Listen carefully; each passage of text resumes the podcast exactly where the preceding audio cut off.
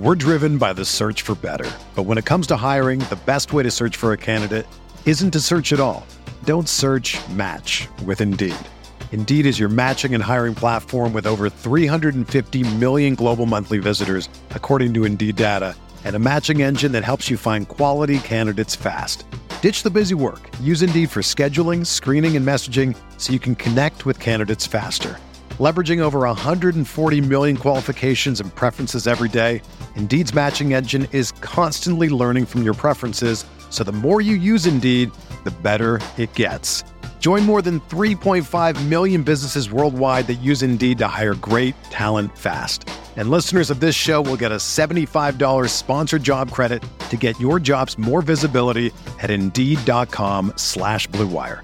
Just go to Indeed.com slash BlueWire right now and support our show by saying that you heard about Indeed on this podcast. That's Indeed.com slash BlueWire. Terms and conditions apply. Need to hire?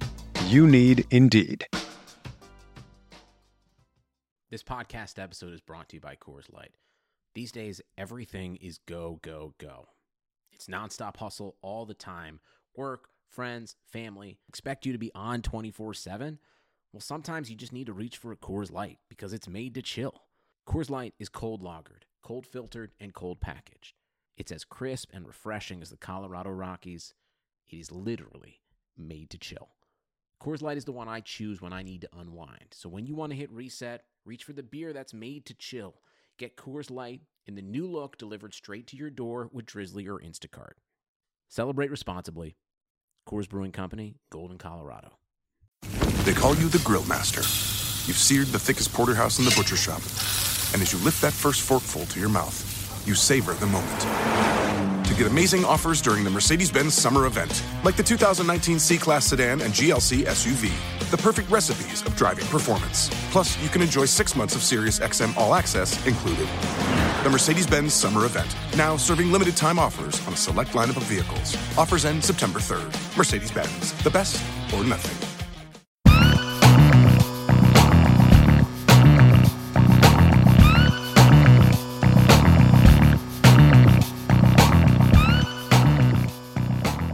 Hello, everyone, and welcome to a special edition of the Fantasy Football Report. We are uh, talking about our FFPC playoff challenge lineups. We entered a few of them.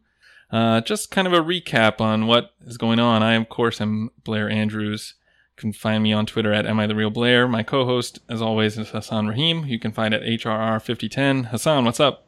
Uh, what's going on, Blair? Uh, just enjoying the cold. It is, um, when I last checked, I believe it was negative 12 out. So, um, you know, having a great time uh, doing that. But I'm, pre- I'm pretty stoked uh, to talk uh, with our guest about uh, some of our FFPC playoff challenge. I think the this entire tournament has been supremely fun to follow, and it's coming down to a pretty close finish here.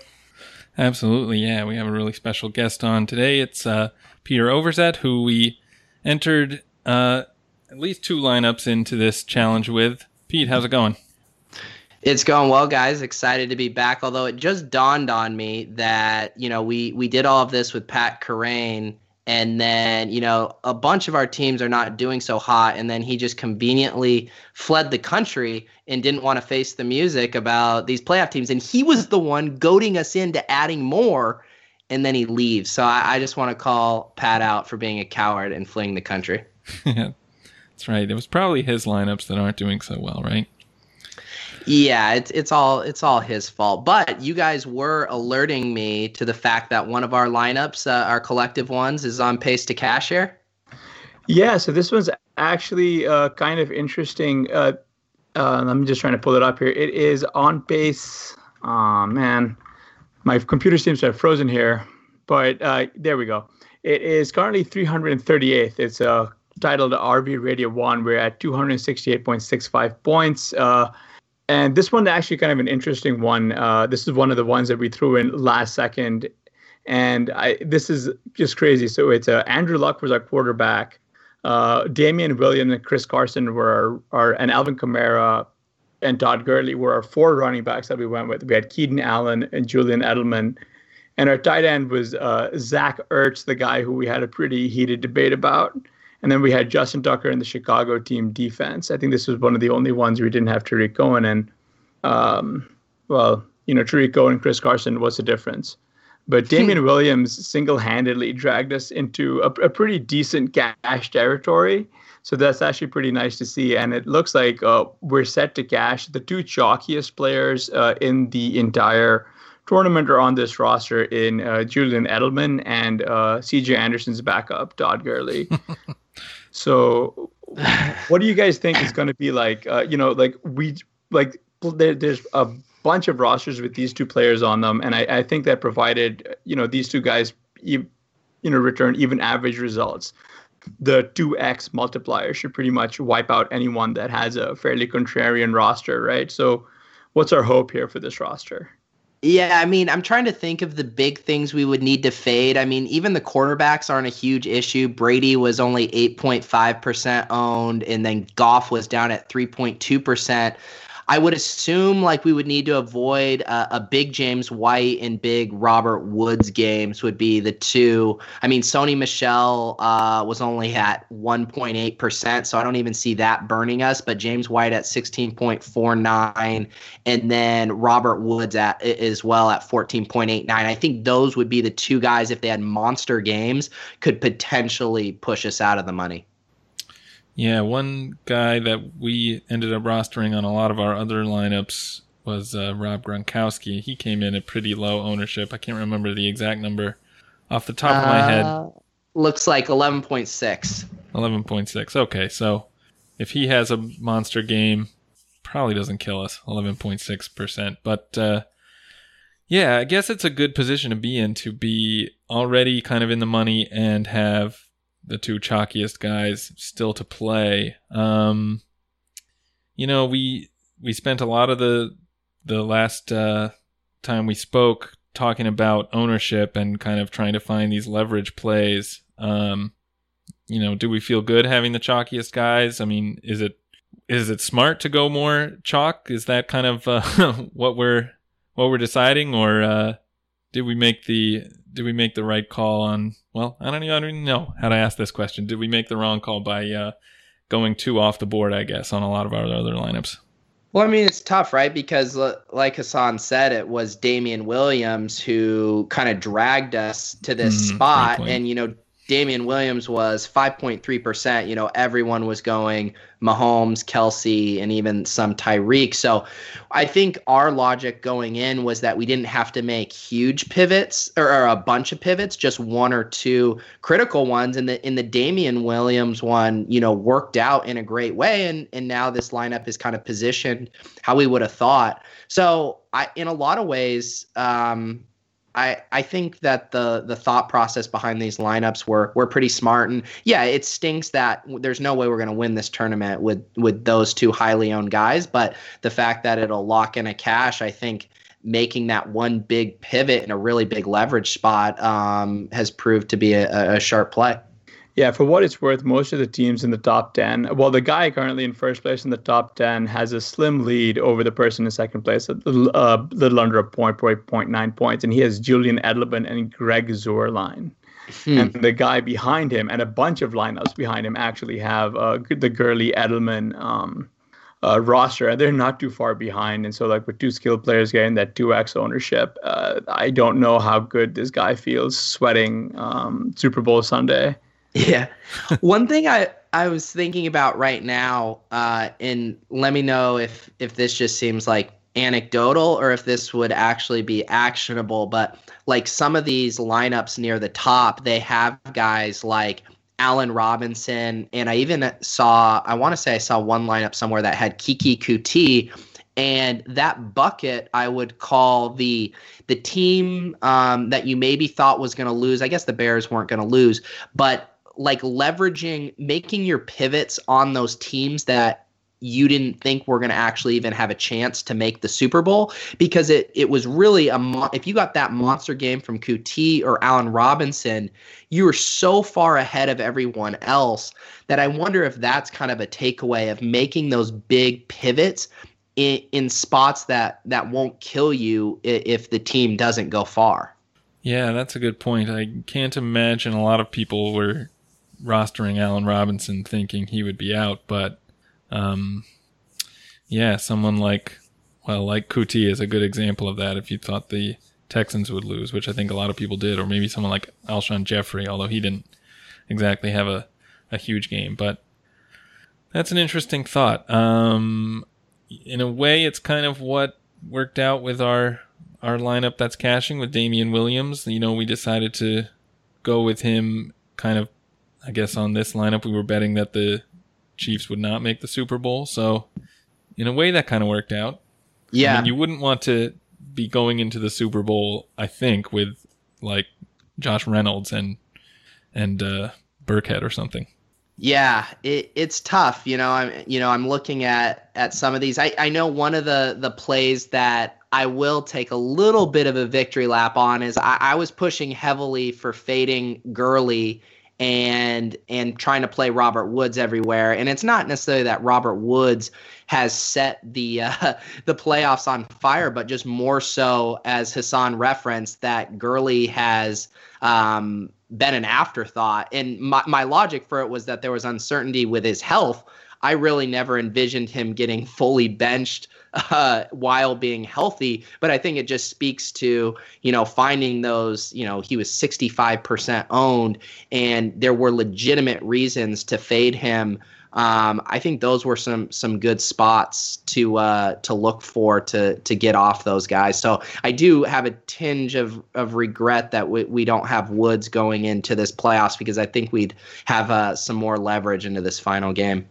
Yeah, and a little bit more so than just I mean Gurley. I mean like Cooks was a was a was a pretty good pivot. Like even going with um, uh, I guess Cooks was probably the pivot. And if you really had the guts, maybe C.J. Anderson. Uh, j- just to bring this back, one of our rosters is, uh, and we thought this was a pretty sharp contrarian roster at the time. It's only twelve spots away from dead last, and and that includes and that includes three people who didn't submit a roster and one player who submitted a partial roster.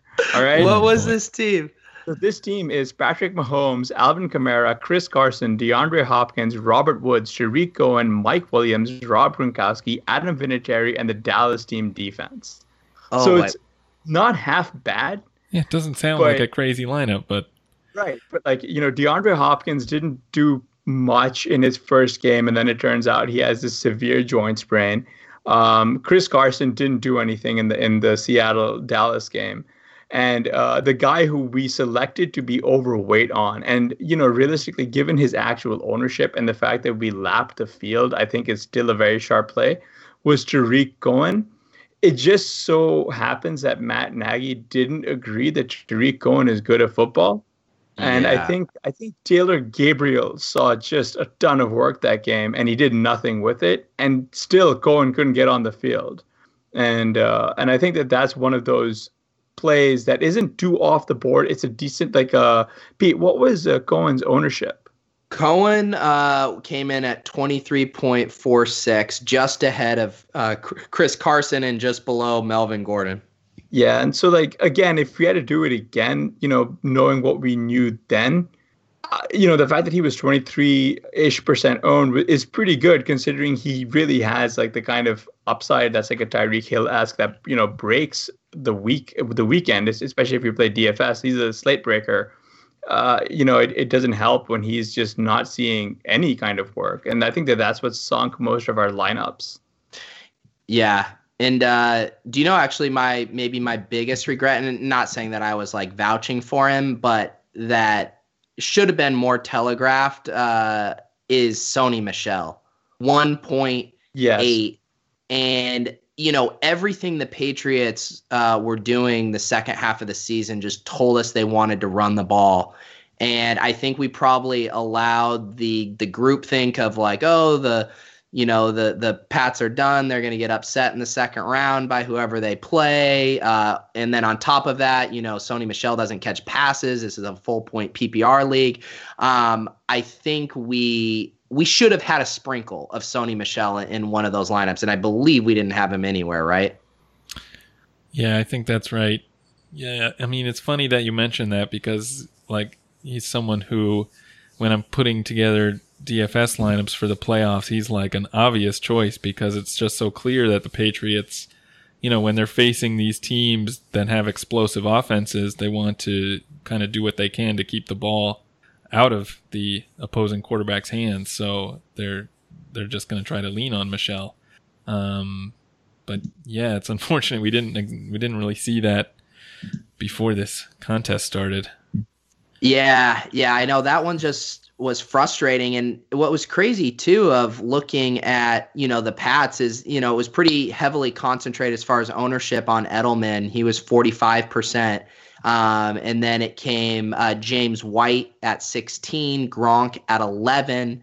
Um, and I and I know uh, Hassan was pushing for the, the Gronk play, and I, I liked it as a game theory play, but it was now when you just look at it, it, it just becomes so clear that Michel was the the high leverage contrarian play uh, that you should have been going with.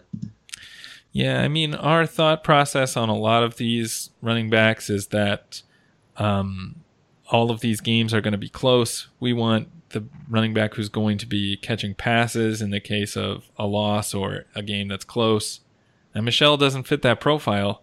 Um, but you know, kind of you got to throw throw out the uh, rule book with the Patriots. I guess I don't know. Yeah, I mean, maybe maybe the logic is, you know, how when you go into draft season and there's kind of now this old rule of thumb that you just draft the the cheapest uh, Patriots mm-hmm. running back. Maybe with the uh, the FFPC playoff contest is you draft, uh, you know, the lowest owned uh, Patriot that you can project for a bunch of touches. You yeah, know, exactly. I will say that we, I think from a game theory perspective at the tight end slot, Gronk uh, was incredibly underowned relative to Ertz and Ebron, who didn't profile to be members of teams that really had a, you know, a true shot, in my opinion. Like even knowing what we know now, right? Like, uh, like our our our, our uh, decision to almost wholesale fade Ertz outside of the one lineup um, was kind of semi rewarded in that he really didn't do much, even given the 1.5 uh, tight end premium. Not like Gronk has lit the world on fire, but you know, and and our too and, and our rosters with Gronk are too far out of the money for us to really start hoping he starts uh, dropping something big. But I think the way we approached and attacked the tight end slot, i.e., we just uh, did we have any Kelce lineups, or um, did, were we supremely underweight, or? It's hard. I, we I don't think we ever uh, did. We ever even calculate our total ownership across these, or we? I believe it was just like frantically firing these in at the last minute yeah, with no right. follow up accounting. Uh, we had a good we had a good Amari roster, I think that like didn't that didn't uh, that unfortunately didn't go as well as we hoped. Yeah, and I mean it, a lot of this too. I mean, you know, the the hindsight's twenty twenty, and there were a couple plays that we took stands on. You know, say the the Tarik Cohen and even the Chris Carson play, where those games are are legit coin flips, like with a minute left or, or seconds left in the case of the Bears game, and it, like you said, if Nagy, you know, pulls his head out of his ass, uses Cohen a little more, and then they advance. I mean, some of those plays in these rosters are probably sitting so much differently, um, literally based on just you know a few inches uh, on a kick. So it, I guess it's hard to beat ourselves up too much, but I, I do think this is an informative exercise for uh, for next year. Now, on at least the lineups Hassan and I entered, we had Cohen on. I want to say four out of five of them.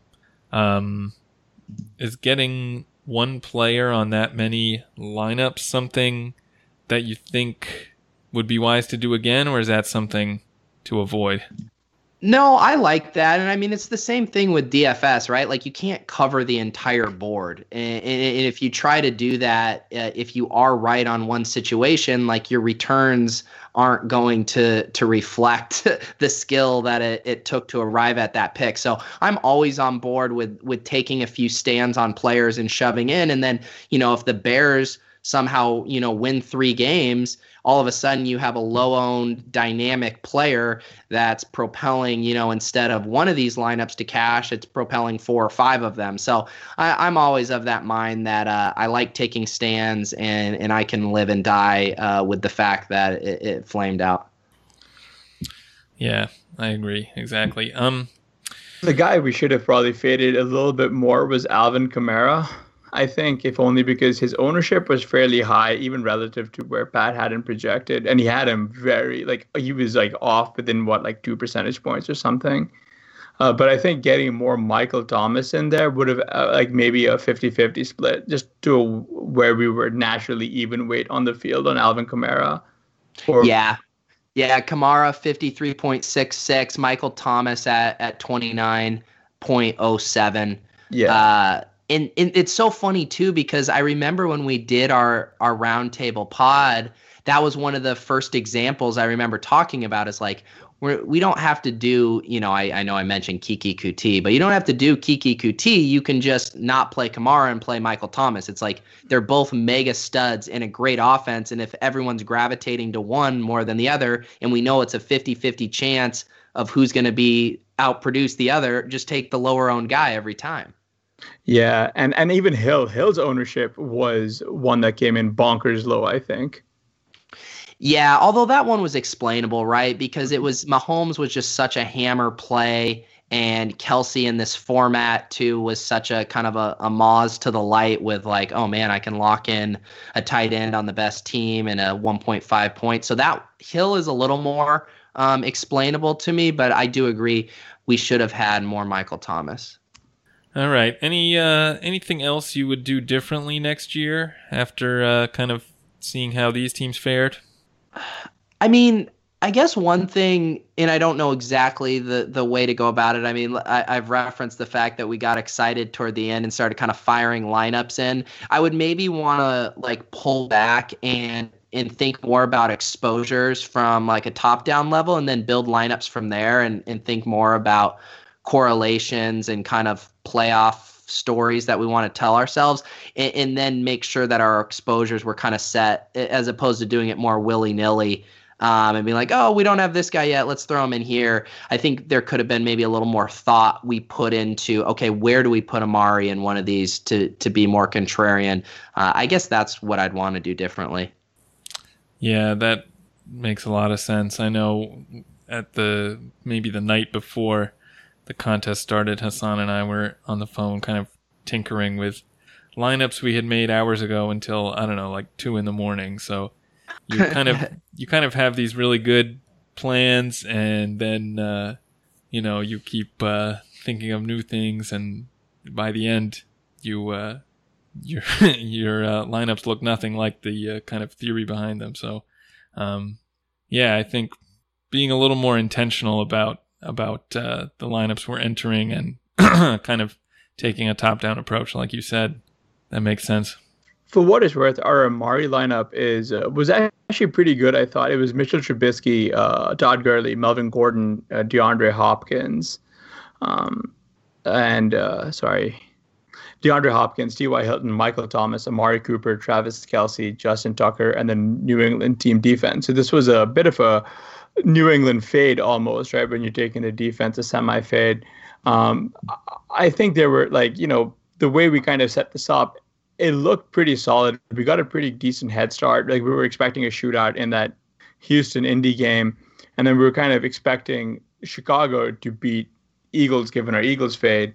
Uh, it's a bit of a bummer. Melvin Gordon didn't really pan out uh, the way he could have or should have.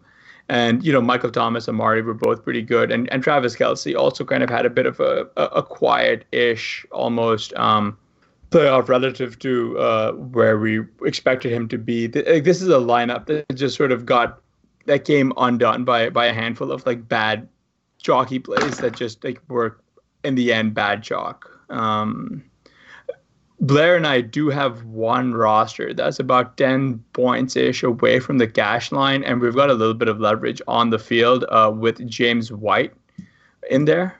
So yeah. it's James White and um, Gurley.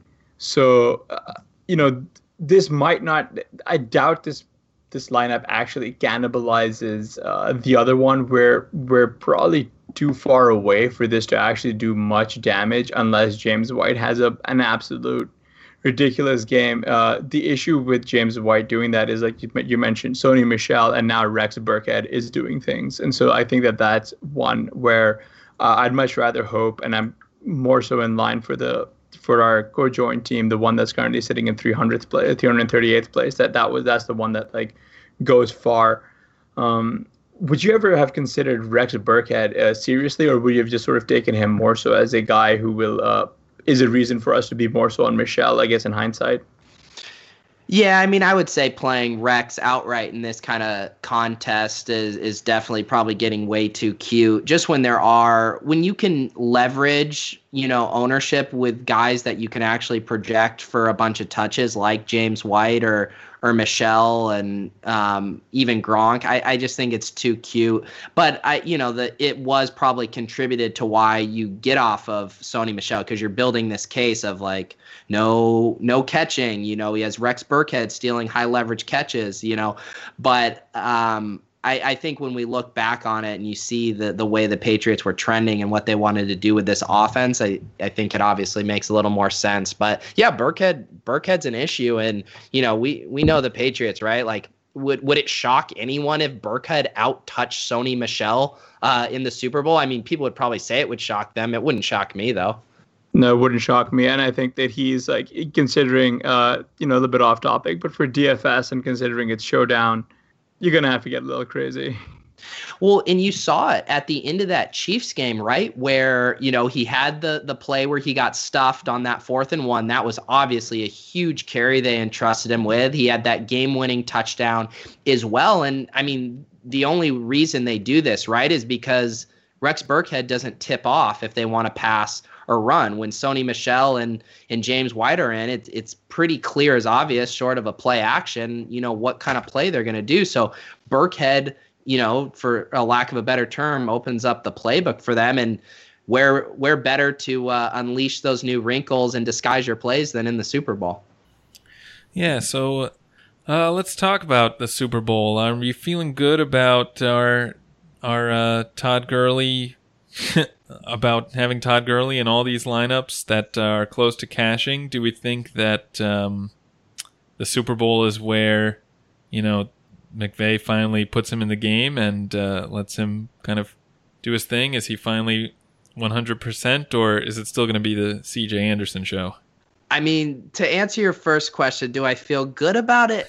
No. uh, can I tell myself a story of of how it could go well for us? You know, definitely. I think the hardest thing, I, I'm not buying the, you know, he's uh, hurt thing. Like, I'm just not buying it. He hasn't been on the injury report for weeks. Uh, I think that he's made some mistakes. Maybe he's, you know, in practice he hasn't looked good, and and they've just liked what they've seen from from CJ Anderson, and you know, our our, pal uh, Frisco Josh had a nice article out today in, in 538 uh, about how McVay has done such a good job of uh, allowing the the team to rush against you know boxes that aren't stacked. And you know if he thinks he can get similar production from either one and and CJ's making you know less mistakes then you know I think we're in line for you know another game where uh, CJ Anderson gets you know at least half the work if not if not more. So I think our for that team and our Gurley rooting interest, I think we want the pa- Patriots to get up early,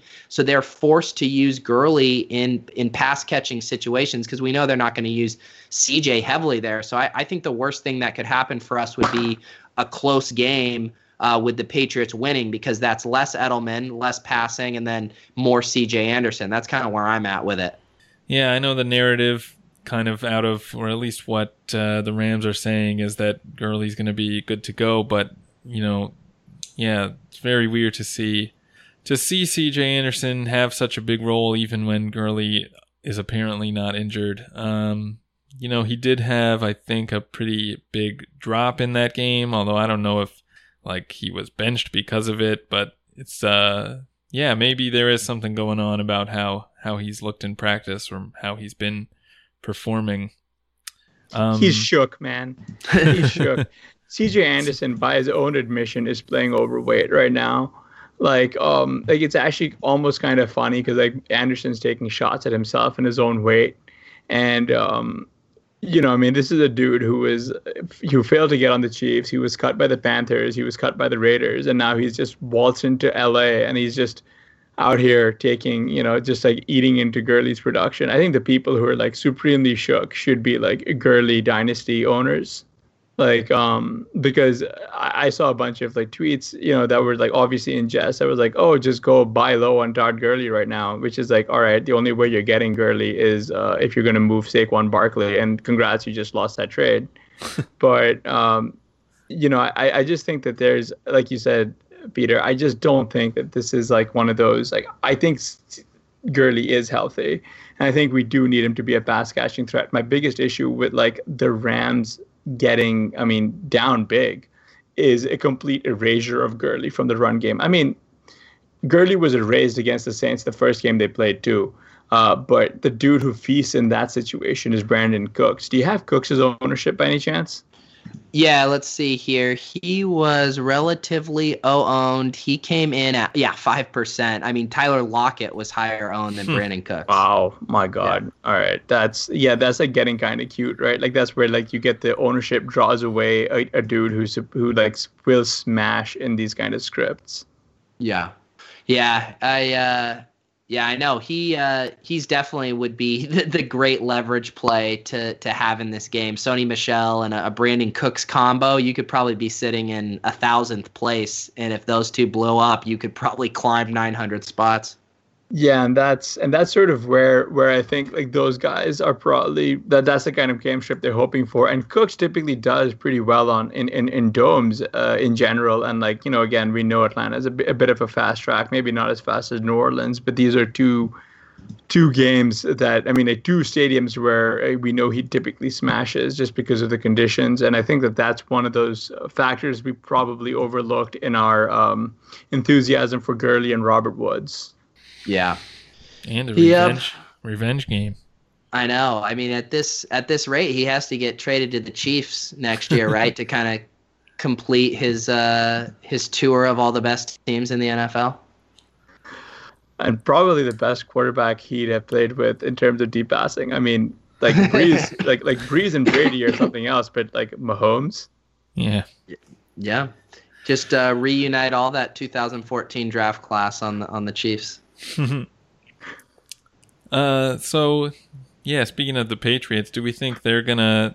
I mean, we mentioned they've been leaning on Sony Michel a lot. Is that probably the game plan going into um, this game too? I mean, it, it could end up that even though Gurley and Edelman are the two chalkiest guys in this game, that both of them are not even featured in the in the game at all, depending on how it shakes out.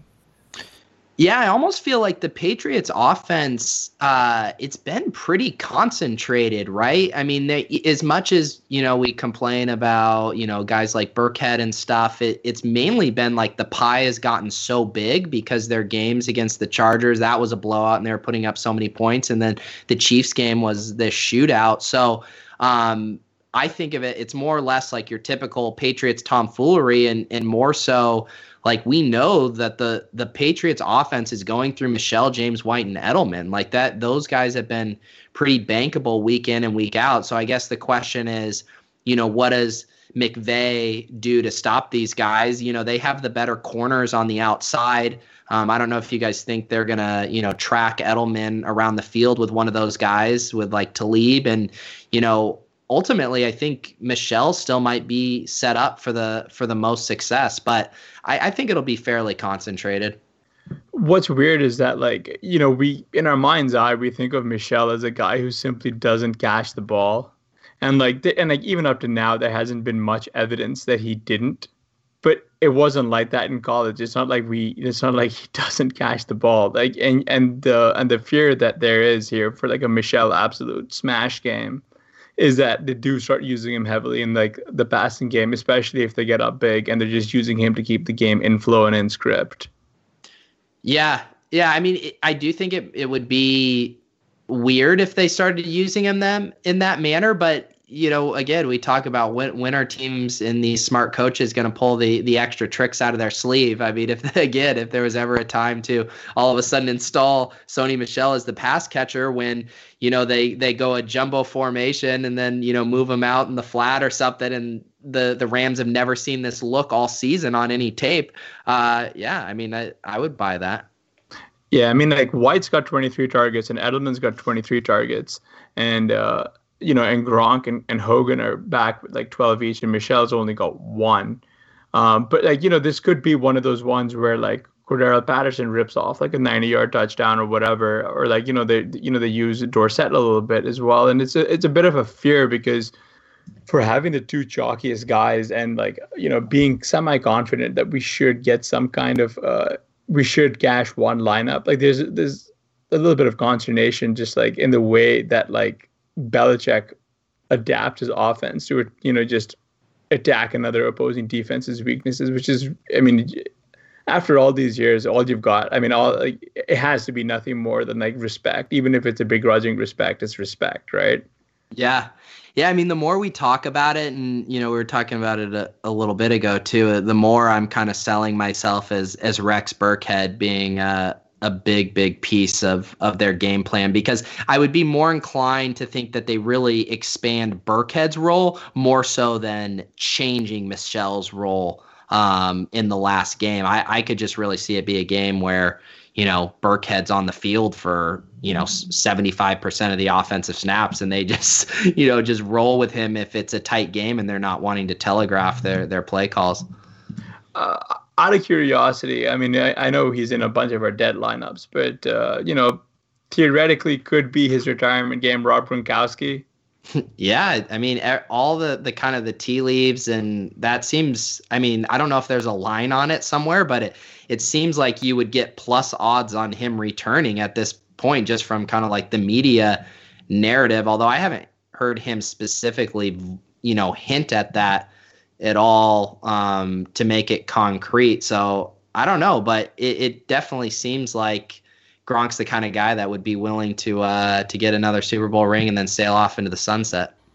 Do you think if uh, maybe the Patriots are thinking he's going to retire, they would try a little harder to get him involved in this game. And you'd have one one last three touchdown game before he calls it quits. I, I mean, if there's one coach in all of sports who uh, is hardly sentimental and could give a shit about things like that, it's probably Belichick. So I yeah. can't envision him uh, forcing uh, a target to anyone, even uh, his pal Rob Gronkowski.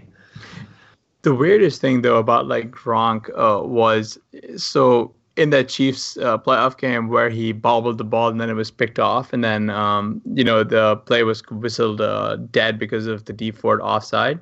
Yeah. Uh, like even you know prior to that, like Gronkowski actually had the most targets on any of any of any New England receiver. He had 11 targets. He caught six balls for 79 yards. Yeah. Like it, that's actually almost freakishly scary. And I know like one of the areas where the Rams are gonna like they're selectively weakish almost is the tight end as against tight ends. Um, you can actually get away with uh, with with uh, I mean like Kelce carved them up in like you know that uh, regular season, the greatest game ever played. Uh, but you know, I think Gronkowski, they're to probably have to stick to Talib on Gronkowski. There's no way they can have they can have to Talib splitting duty between Edelman and Gronk. They're giving up mega yards one one way or the other. Yeah, yeah. I mean, Hassan, I, I feel like Gronk's going to retire, and you're going to be the guy going on podcast being like, I think he's gonna come back. I think he just he he's got football in his DNA, man. He's gonna come back and post hundred yards. You just can't quit him, Hassan. You can't. I yeah, it's there's just like I, I, something at at some point during this like regular season, something in my brain just broke where it came down to Gronk. After years of just not rostering an elite tight end, like, I think I think Gronk's the guy who's broken me. It's like right. I, I have like one of the only conspiracy theories I truly believe is that like the entire party Playboy Gronk in season is all an act, and that like he's like a crazy hard worker. Like if you see him drinking vodka from a bottle, I think he's drinking water. Like there's no way. he was so wow. dominant for you, so long. Hassan is a Gronk alcohol truther. I have, yeah. I'm just, I'm like, at, like that. That's where I am in this.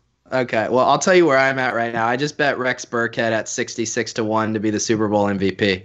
That's a pretty mm. good. That's a that's a that's tantalizing. Uh, that's right. Where'd you get that line? Uh, Bovada. Uh, oh, yeah. Yeah, I heard Oddsmaker was uh, caping for Robert Woods at 50 to 1.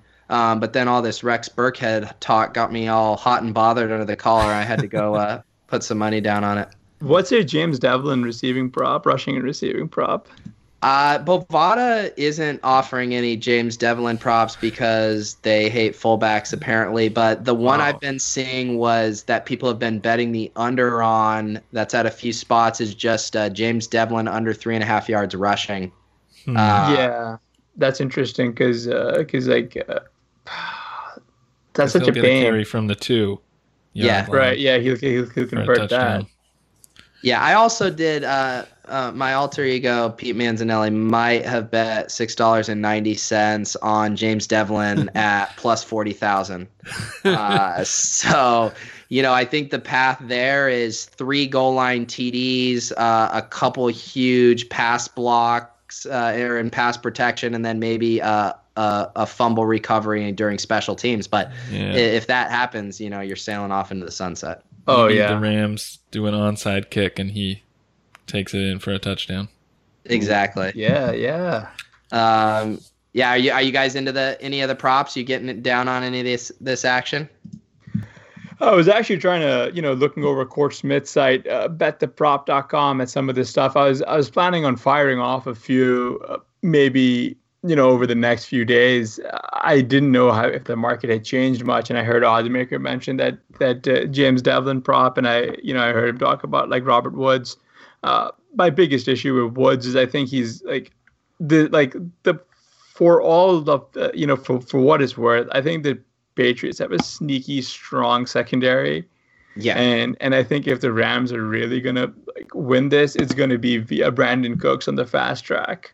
Yeah, yeah, so let's see here. Brandin Cooks MVP odds, yeah, not near as good, which is which is surprising. Like why, you know, Robert Woods has been you know, the better receiver for for most of the year, at least more productive. He's plus 5,000, Brandin Cooks plus 4,000. I'm I'm curious why. Is that just a revenge narrative bump that uh the books are seeing there? No, I I, I think like Cooks has been the more productive guy in the postseason here. And I'm just yeah. trying to figure out what like I'm trying to see what the DraftKings prices are for these two guys. Um, yeah, and even DraftKings has uh, like Cooks more expensive than Woods, and I, I, I, you know, it's not necessarily that maybe oh, I'm really hoping is like the like the uh, like the uh, na- the revenge game narrative bump because that's uh, I'd love for life to like mirror that, but I think it's just the fact that it's an indoor game, and if they're gonna like they're gonna not like slot receptions are not going to do it. Like I think they, I think McVay is sharp enough to like motion Woods outside a lot. Yeah. But I think you're going to need like Cooks to truly if they fall behind like by 14 or so points, you're going to need Cooks to just go absolutely nuts. Like he and like we, we've seen it with New England. I mean, they didn't they did not let the Chiefs touch the ball at all. Like this the way this team controls time, uh, you know, like if you're the Rams, you have to know that the only way you're going to be able to like make up a big deficit is in a very quick amount of time because um, if there's one thing that you mean like when we were watching that game against the Chiefs for like the the entire first half was very very boring if only because the Patriots did not let them get any plays off. Yeah. Yeah, I, I do think there are uh, a few paths where this game I, I do kind of lean the under in this game and I like you mentioned with both of these secondaries are are pretty good. Um, both these teams want to run the ball.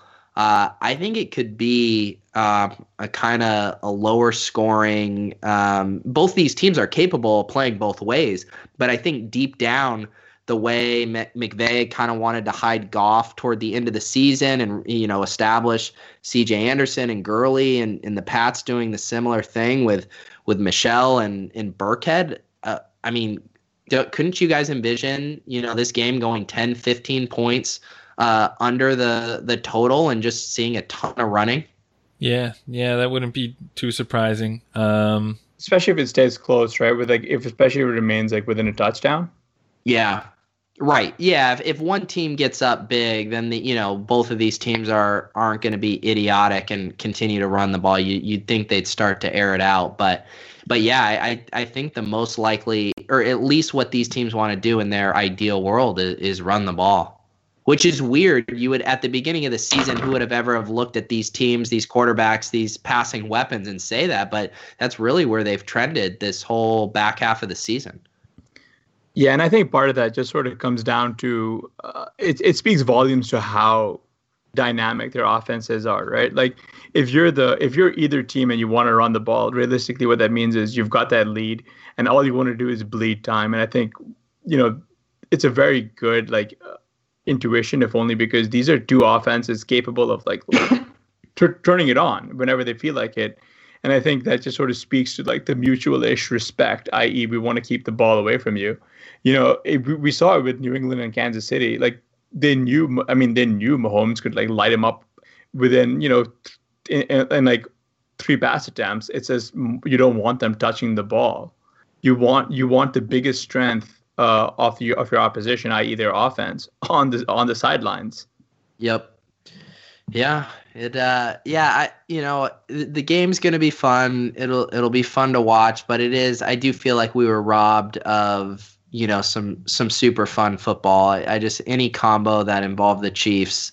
Um, would have been so much more exciting, I think, uh, just from a, a, game entertainment standpoint. So I feel like I am still a little bitter uh, about that. For sure. Yeah. All right. Uh, before we get out of here, let's uh, get some predictions on the outcome and maybe give me one bold call. Okay, I will say um, I already mentioned I like the under. Um, I, I think these teams uh, are going to run the ball more than maybe we would want. And all of the prevailing wisdom right now is this it's the Patriots. You know, it's the same old story you know, here they are again. You know, Goff and, and McVay don't have the experience. The Patriots are going to dispatch these guys.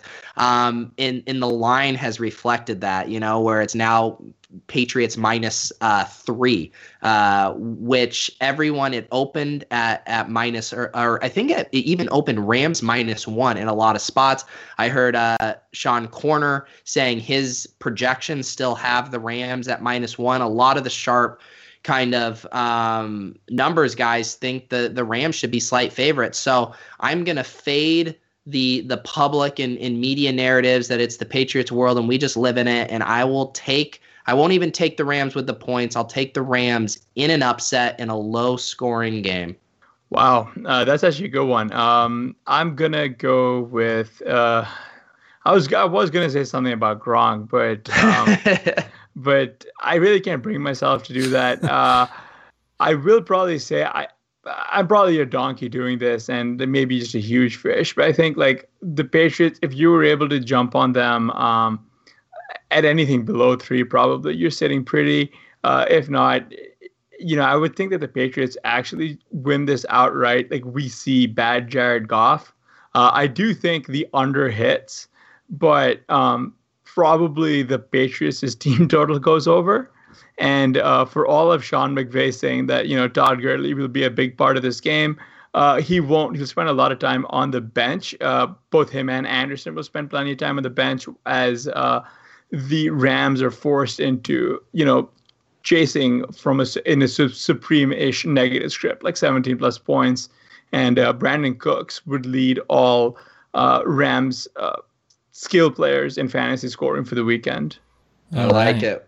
What do you got, Blair?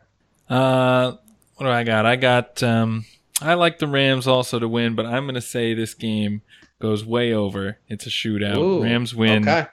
Rams win uh, 40 to 38 or something, and uh, nah. Gerald Everett scores two touchdowns.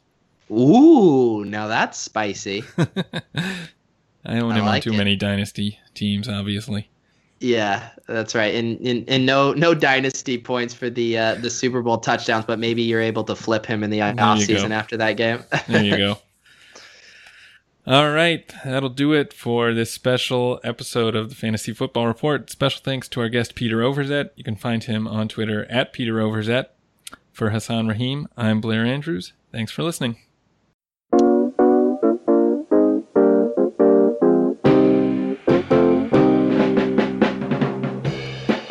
Thank you for listening to the Fantasy Football Report. Please rate and review the RotoViz Radio podcast channel on iTunes or your favorite podcast app. Contact us via email rotovizradio at gmail.com and follow us on Twitter at rotovizradio. And remember, you can always support the pod by subscribing to RotoViz at a 30% discount through the RotoViz radio homepage, rotoviz.com slash podcast.